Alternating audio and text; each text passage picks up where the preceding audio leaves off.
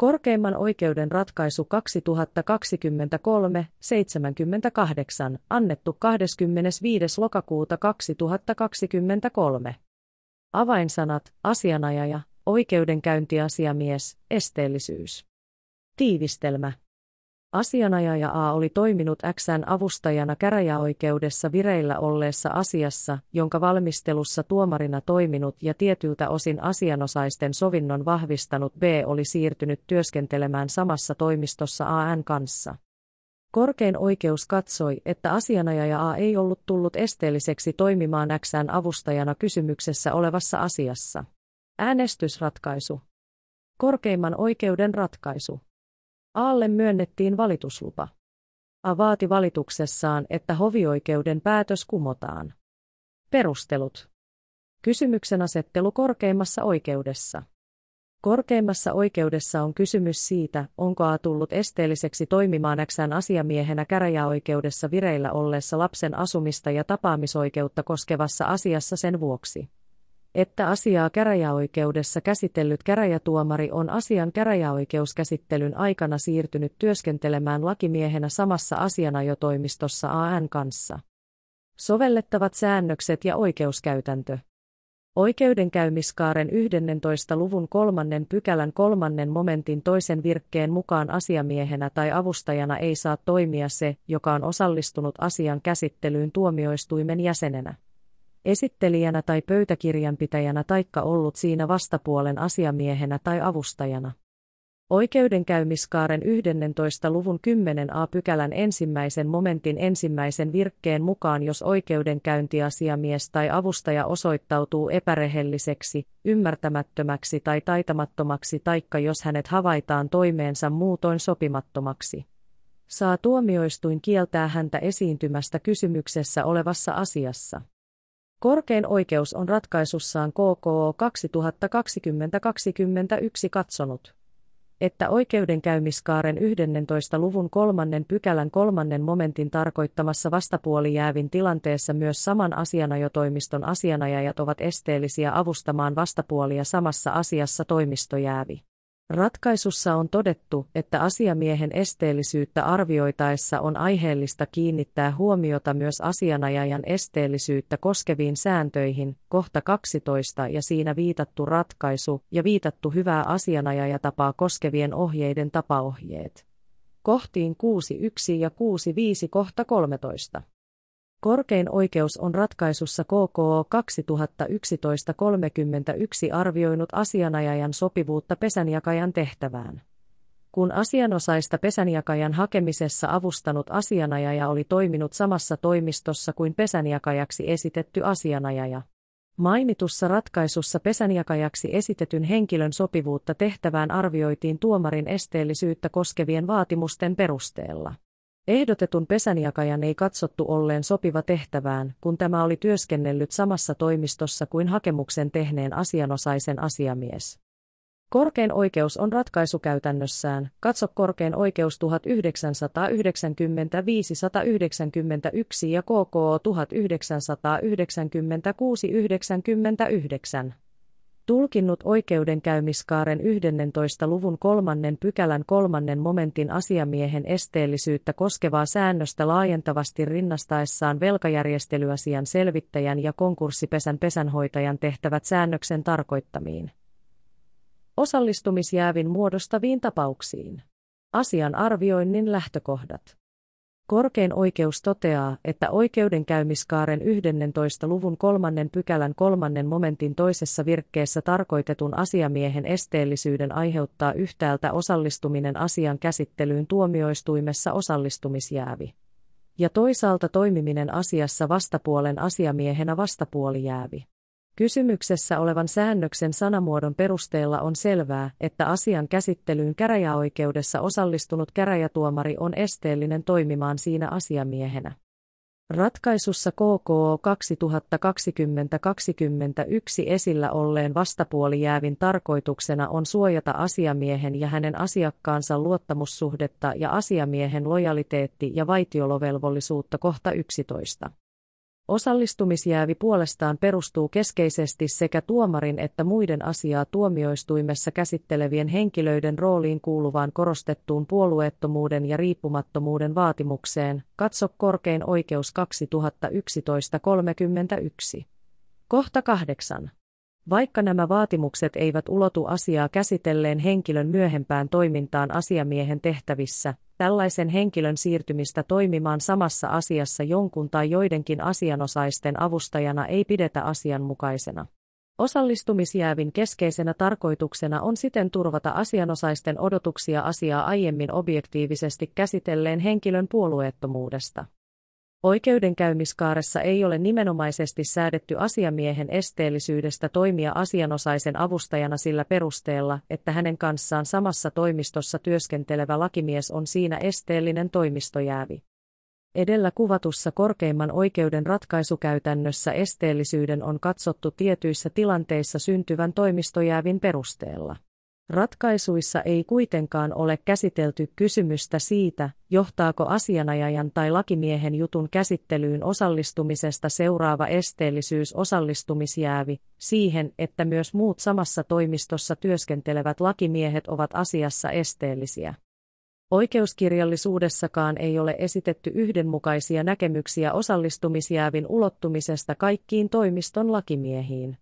Viittauksia toimistojääviin nimenomaisesti osallistumisjäävin yhteydessä ei näyttäisi sisältyvän myöskään oikeusapua koskevaan tai muuhunkaan lainsäädäntöön taikka niiden esitöihin. Korkein oikeus katsoo, että osallistumisjäävin tarkoitukselle on annettava merkitystä. Kun arvioidaan oikeudenkäymiskaaren 11. luvun kolmannen pykälän kolmannen momentin sanamuodon mukaisten esteellisyystilanteiden laajentamista tulkinnalla kattamaan myös nyt kysymyksessä olevassa tilanteessa kaikki toimiston lakimiehet. Lisäksi arvioinnissa on annettava merkitystä sille, että asianosaisella on oikeudenmukaisen oikeudenkäynnin takeisiin kuuluva lähtökohtainen oikeus valita haluamansa oikeudenkäyntiasiamies. Teemäoikeus ei ole kuitenkaan ehdoton, vaan siitä voidaan poiketa riittävän painavin asiallisin perustein. Toimistojääviä koskeva arviointi tässä asiassa. Korkein oikeus toteaa, että asiamiehen esteellisyyssääntely ei perustu tuomarin esteellisyyttä koskevien säännösten tavoin ehdottomaan puolueettomuusvaatimuksen ja siihen kohdistuvan luottamuksen turvaamiseen. Änin ollen myöskään toimistojääviä koskeva arviointi ei tässä asiassa suoraan rinnastu edellä viitattuun tuomarin esteellisyyssäännösten soveltamista koskevaan oikeuskäytäntöön. Katso korkein oikeus 2011-31. Osallistumisjäävin laajentavaa tulkintaa tukee osaltaan se, että yksittäistapauksessa myös asiaa tuomioistuimessa käsitelleen henkilön kanssa samassa toimistossa työskentelevän lakimiehen toimiminen jutussa avustajana saattaa herättää muissa asianosaisissa epäilyjä oikeudenkäynnin asianmukaisuudesta. Toimistojäävin ulottamista koskemaan myös osallistumisjääviä puoltaa myös tällaisen tulkinnan johdonmukaisuus vastapuolijäävin osalta ratkaisussa KKO 2020-21 omaksutun tulkinnan mukaisesti. Asian arvioinnissa on kuitenkin otettava huomioon kysymyksessä oleviin esteellisyysperusteisiin liittyvät erot ja muun ohella se, mikä merkitys esteellisyyden ulottamisella kaikkiin toimiston lakimiehiin on nimenomaan osallistumisjäävin perusteena olevien syiden turvaamiselle. Korkein oikeus toteaa, että tuomarilla tai muulla asiaa tuomioistuimessa käsitelleellä henkilöllä ei ole asemansa perusteella jutun asianosaisiin nähden asiamieheen ja päämieheen rinnastuvaa lojaliteettivelvollisuutta ja luottamussuhdetta. H4 ei siten ole myöskään hallussaan asianosaisilta saatua, asian käsittelyyn vaikuttavaa ja muilta asianosaisilta salassa pidettävää tietoa, jonka siirtymistä toimiston sisällä olisi vastapuolijäävin tavoin tarpeen torjua. Osallistumisjäävi liittyy edellä todetun mukaisesti ensisijaisesti asian käsittelyyn tuomioistuimessa osallistuneeseen henkilöön ja hänen rooliinsa asian käsittelyyn osallistuneena. Tehän nähden osallistumisjäävin laajentamiselle koskemaan kaikkia toimiston lakimiehiä ei ole vastapuolijääviin rinnastettavaa luottamussuhteen ja salassa pidettävien tietojen suojaan perustuvaa tarvetta. Korkein oikeus toteaa edelleen, että asiamiehen lakiin perustuvaa esteellisyyttä arvioitaessa voidaan huomiota kiinnittää myös asianajajan esteellisyyttä koskeviin sääntöihin, kun kysymys on ammattimaisesti esimerkiksi asianajajana harjoitetusta asiamiestoiminnasta. Katso korkein oikeus 2020-21, kohta 12 ja KKO 2011-31, kohta 10. Teeltä osin on kuitenkin otettava huomioon, että hyvä asianajaja tapa asettaa asianajajille pidemmälle meneviä velvollisuuksia kuin asianajotehtävän suorittamista koskevat lainsäännökset, katso esimerkiksi KKO 2016-44. Kohta 17.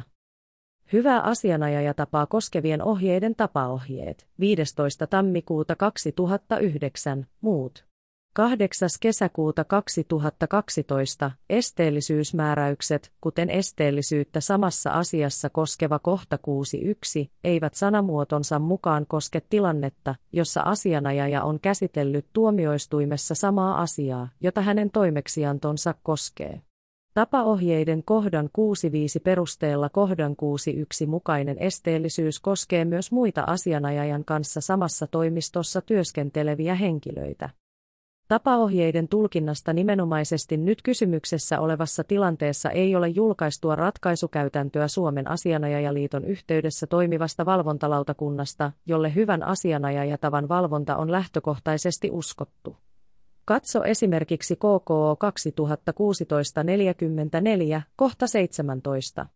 Valvontalautakunnan ratkaisukäytännössä asianajajaa on tosin pidetty tapaohjeiden kuusi ensimmäisen kohdan nojalla esteellisenä toimimaan asianosaisen asiamiehenä esimerkiksi riidassa, joka on seurannut asianajajan määräyksenvaraisessa tehtävässä. Kuten pesänjakajana tai uskottuna miehenä suorittamasta toimenpiteestä. Kysymyksessä oleva ratkaisukäytäntö koskee siten tilanteita, joissa asiamies on ollut osaltaan tuomarin rooliin rinnastuvassa tehtävässä, mutta kuitenkin asianajajana toimien.